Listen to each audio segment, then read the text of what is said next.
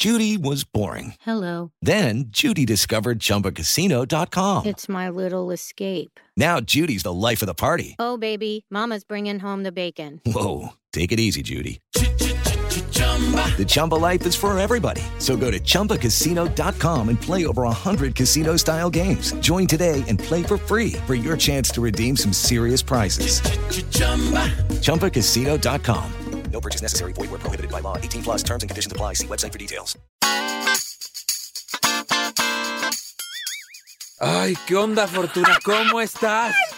Te amo. ¿Qué te pasa? Ay, ando con un dolor de cabeza, Fortuna. ¿Por qué? Fui a echar pasión y en la cama le echaron como 30 litros de perfume, Fortuna. Ay, Yo no sabía si me estaba yendo o me estaba viniendo, Fortuna. Pues, ¿qué les pasa? Ay, Carlos, hay gente que tiene rituales bastante extraños y otros que exageran con ellos. Hoy vamos a hablar de rituales sexuales. ¿Para qué sirven? ¿Cuáles son? ¿Y cuál es el tuyo? ¡Comenzamos!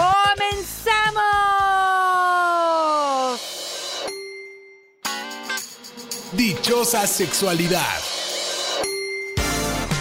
Con la sexóloga Fortuna Dicci y Carlos Hernández. Oye, Fortuna, yo soy fan de la limpieza. O sea, yo no puedo echar pasión, cochar donde no está limpio. Pero lo que nos dice Jacinto tiene razón.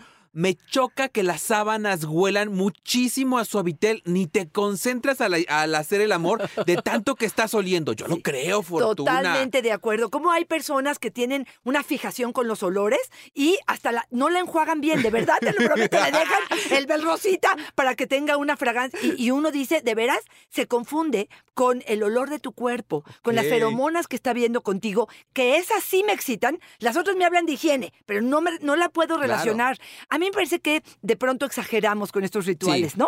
Pero me gustaría primero explicarles qué son los rituales sexuales. Es una serie de acciones que realizamos principalmente por el valor simbólico que tiene. ¿Qué quiere decir? Son acciones basadas en creencias, en ideología, en religión, en recuerdos, en memoria, en historia, que hace que el vínculo se haga más fuerte y que el encuentro sexual, y esto para mí es lo más importante, pase de lo ordinario o mundano a algo con mucho más sentido. Es como, ponerle la cerecita del pastel. Es poder aderezarlo, Carlos. Es poder engrandecer el encuentro. Es separar de algo como sin importancia, algo totalmente mecánico y animal, en poderle poner como un poquito más de sentido a lo que estamos haciendo. ¿Sí estoy siendo clara? Sí, fíjate, y a mí me parece mucho que nuestros rituales, si los analizamos y los de nuestra pareja, dicen un montón de nosotros, nos dan un montón de información de la otra persona, porque como bien lo dices, es un sello personal del encuentro sexual. Yo soy del club del suavitel, ¿eh? Yo soy de los que ama el suavitel, pero hay gente que no le encanta. Claro. Dalia nos dice, mi ritual sexual es meterme a bañar antes del sexo. Y mira, me ha tocado escuchar en Consejería Fortuna gente que se súper ofende cuando antes de tener el encuentro sexual se meten a bañar porque dicen, yo quiero leerlo, quiero sentirlo, su sudor y tal. O cuando después del encuentro sexual, cuando ya uno acaba todo fluido por todos lados, te metes a bañar luego, luego y dice, es que me tiene asco y no le gusto y tal. Importante comunicarlo también, ¿no? Exactamente. Y abrir un poco la mente, Carlos, porque eso también tiene que ver con hábitos personales, ¿no? Claro. Si yo soy que de las que el olfato lo tengo sumamente bien desarrollado y tú vienes, perdón, pero del metro, del gimnasio y me dices, ay, y empiezas a acariciarme, o sea, yo nomás veo tus manos, Saladito. de veras, o huele, y a veces puede ser excitante, pero a veces no tanto. Claro. Entonces, ni se ofendan, ni dramaticen, pero creo que lo que dijiste tú, fundamental, la comunicación. Decir, para mí este ritual de hacernos los dos para estar en nuestra mejor versión en este momento, para mí es fundamental e importante. Fíjate, yo para explicarles muchas veces en consulta la parte de los rituales, les digo, a ver, si tú vas a tener una fiesta y planeas la lista de invitados y los globitos y la comida y la bebida y hasta la decoración y todo, ¿cómo crees que va a salir esa fiesta comparado con, vénganse cuates a las 7 de la noche, que vengan y a lo mejor A se nos acaba? comemos. Exactamente. Entonces es planear, es engrandecer, es poder hacer que este encuentro sea distinto al otro y al otro y al otro, y con esta pareja y con la otra y con la otra. A mí me parece que es como dices tú bien lo dijiste, es ponerle mi sello personal. Oye, Fortuna, y fíjate que te escucho y pienso en lo importante que es ponerle nombre y apellido a estas prácticas que tenemos, porque creo que todos tenemos un montón de rituales y hoy nos damos cuenta con este episodio en el que estamos hablando de rituales sexuales que los tenemos. Y sabes qué sería padrísimo que los enlistemos, mi pareja y yo, y que en algún momento nos acerquemos y digamos, mira, este ritual es importantísimo para mí, este sería valioso conservarlo, ¿cómo te sientes tú con esto? Pero ponerle este nombre, rituales sexuales, creo que le da un sentido de intimidad a nuestro vínculo. Claro, y aquí fíjate que muchas personas en consulta me dicen, me gusta conectar con el otro. Y una de las eh, de los rituales que he sabido y que quiero promover en este momento sería unos segundos para alinear la respiración, para conectarnos realmente, de verdad vernos a los ojos y poder decir el acto de amor, cada quien va a decir lo que quiera, ¿no? Pero el acto de amor, de placer, de sexo, de diversión que vamos a tener en este momento es algo que quiero compartir contigo, pero le da otro sentido. No me voy a esta parte mecánica donde ya toqué tu pene en una erección, o donde tocaste mis nalgas y entonces ya estamos conectados. Estamos realmente conectados también en emociones. Ay, sí, Fortuna, imagínate que te digan, mi amor, mi ritual favorito es que me alinees el chakra. Alíñame el chakra, papi. María de la Paz, mi ritual eh, son besos y caricias. No se entra sin besos y caricias. Nos dice lo que decíamos, ¿no? Generar mayor empatía e intimidad previo. Pero fíjate, lo acabas de decir tú, Carlos. A lo mejor alguien podría decir, oye, eso no son rituales. Sí, sí son. Exactamente, es poder decir, necesito estas caricias y esos besos, Carlos. ¿Cuántas parejas me van a decir después de 5 o 10 años? Es que las cosas ya no están funcionando bien y cuando revisas un poco, les haces preguntas, resulta que se olvidaron de esa parte. Entonces sí, el ritual de los besos y las caricias y de sorprender a la pareja, de nuevo, con cosas nuevas y diferentes. A lo mejor si siempre he subido, no sé, las manos hacia arriba o te chupo los pezones o te beso el cuello, ¿qué tal si ahora lames un poco el cuello y a lo mejor eh, pones un poco de hielo sobre los pezones y a lo mejor acaricias un poco las nalgas y haces otro tipo de rituales con el cuerpo de la pareja que te permita conocer y dar placer de otras formas. La variedad sabemos que esto es importante, ¿no, Carlos? Yo te quiero decir algunos de los rituales que he recogido a partir de esto. Fíjate, una pareja llegó al consultorio y me dijo, todos los viernes terminamos en una copa en un bar y nos vamos a un motel. A mí me parece extraordinario. Habrá gente que te diga es muchísimo una vez a la semana, habrá amantes que te diga no me alcanza con una vez a la semana, pero cuando menos una vez al mes poderte ir a un motel donde yo pueda expresar mi placer y divertirme y gozar y experimentar el potro del amor y a lo mejor bañarnos juntos, cosas que a lo mejor no nos atrevemos a hacer en casa porque están los niños, por los vecinos, por, lo que, por el espacio, me parece que valdrá la pena ahorrar unos pesos para poder hacer este tipo de cosas, ¿no? Y que es uno de los secretos que dimos en el episodio Fortuna sobre el manual para gemir, ¿te acuerdas? Sí. Decíamos, entre más hay intimidad, uno puede explayarse mucho más y a lo mejor cuando estamos en estos contextos que permiten todo el erotismo y estar libres, se nos ocurren un montón más de cosas, ¿no? Qué importante sorprender. Imagínate que le sales a tu pareja para besarla vestida de Spiri González. ¡Ay! con, tu, con tu sombrero de...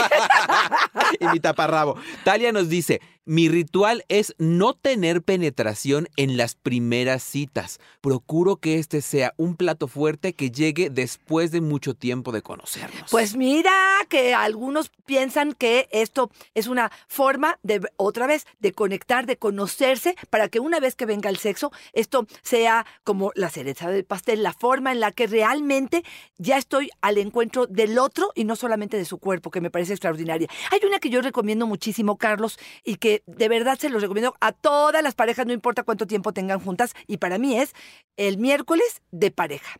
No es el miércoles de parejas que vas a ir con otras parejas, es realmente el día en el que voy a conectar contigo. Esta semana tú planeas algo, lo que se te ocurra, y la siguiente semana, el miércoles, yo planeo. De alguna manera, esta diversidad, esta posibilidad de que tú me lleves al sushi y yo te lleve a las carnitas, esta posibilidad de que tú vayamos en tu cita al boliche y a lo mejor en, la mía nos hagamos un picnic desnudos en la habitación, me permite un poco compartir la responsabilidad de este acto amoroso, pero también de conocer dónde andas, qué quieres, cuáles son tus intereses. Y este ritual te permite generalmente desembocar, digamos, en un acto sexual esa misma noche. Y en ese ritual uno puede decir a su pareja, mi amor, aquí se echa pasión los miércoles, estés o no estés.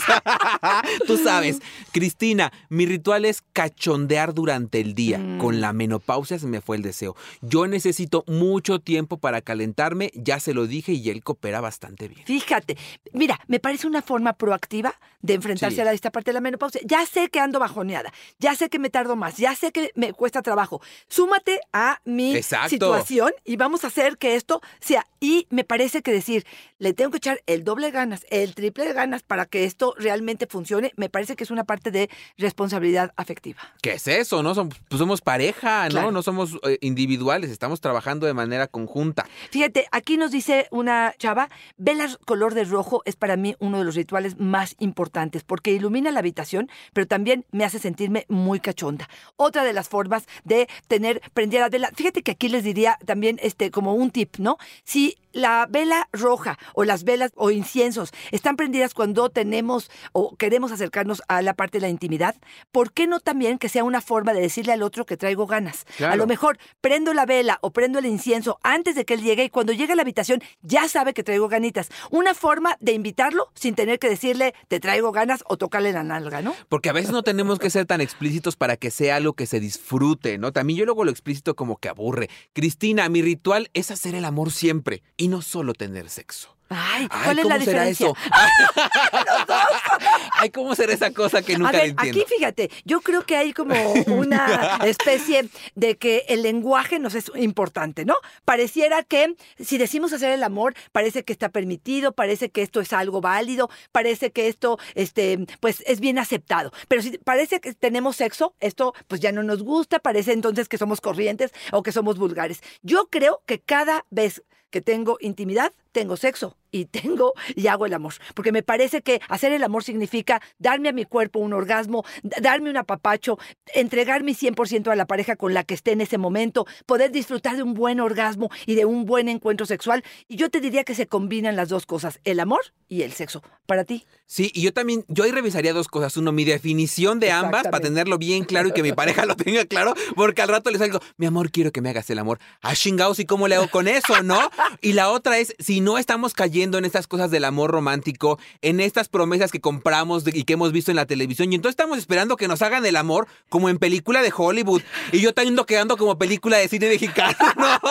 Y entonces estamos en sintonías diferentes. Claro. Importante definirlo con la pareja y también importante reevaluar lo que hemos considerado hasta ahora como tener un buen encuentro sexual. Si estamos esperando que nuestro buen encuentro sexual se parezca al de la televisión, chale, les tengo una mala noticia. Claro. Nos vamos a quedar con las expectativas altas. Y no siempre va a ser así, Carlos. A lo mejor en una noche sí hay romance y sí hay velas y sí hay todo el, el protocolo para que esto sea romántico, pero a veces un quickie puede ser también Ay, sí. romántico. Un quickie, un rapidín, una situación de momento que los dos teníamos ganas, también podría convertirse en estamos haciendo el amor. ¿Por qué? Porque estamos creando, porque estamos con el sentimiento en la mano, porque estamos disfrutando y gozando. Y para mí eso es amor también. Ay, qué rico. Pepe, párame la grabación tantito, por favor.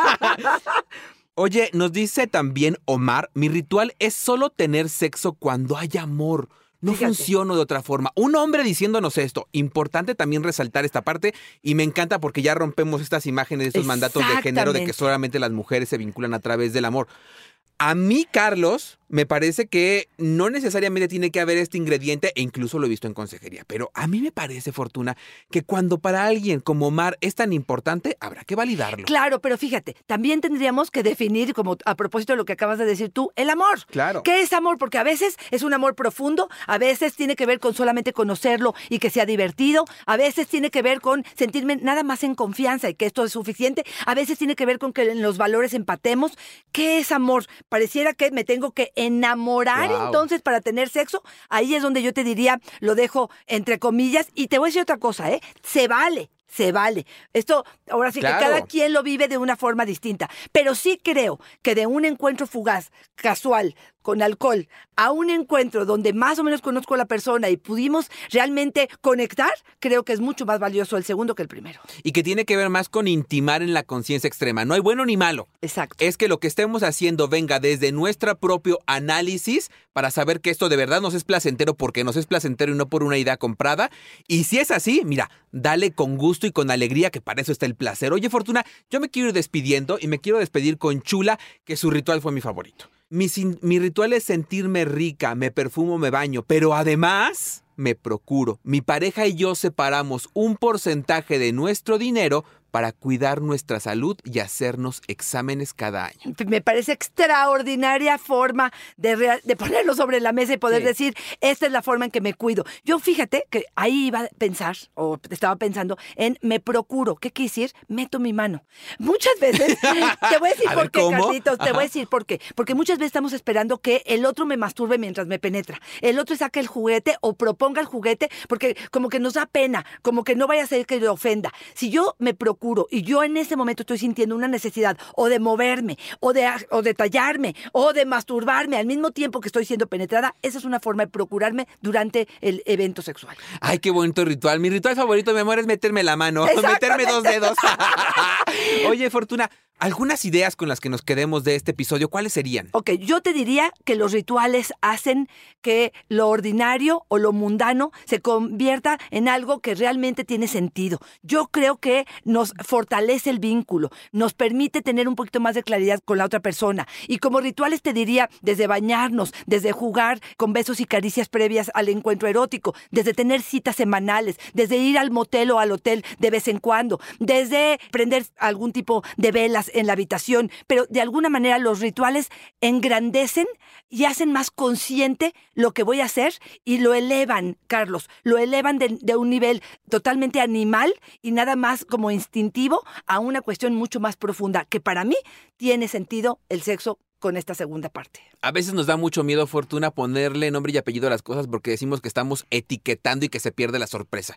Hoy sabemos que etiquetar también sirve para visibilizar y en tanto le ponemos el nombre y el apellido a nuestros rituales y decimos, estos son los míos, los importantes y estos son los que me gustaría negociar, también le estamos dando un sentido a nuestra intimidad y a aquellos elementos que hacen este juego entre ambos, ¿no? Creo que sería importantísimo que hoy nos demos unos minutos para detectar cuáles son nuestros rituales y cuáles son aquellos que nos generan muchísimo placer. Fortuna, oye, si nos está costando mucho trabajo contactarnos eróticamente con la pareja, si estamos aburridos, mira, ya estamos rumbo al final del año, ya estamos rumbo a hacer nuestro, ahora sí que nuestro cierre de caja para saber cómo nos fue este año eróticamente, sería muy valioso que empezáramos arrancando el próximo año con un plan de acción para que fuera todavía mucho más lleno de placer que este. ¿Tú podrías ayudarnos con esto? Por supuesto, no lo duden, a veces una sola sesión, los tres juntos o solamente uno de la pareja conmigo podría arrojarte un poquito de claridad. Me encantaría que me contactes, arroba Fortunadichi es mi Twitter, Fortunadichi Sexóloga es mi Facebook y en Instagram estoy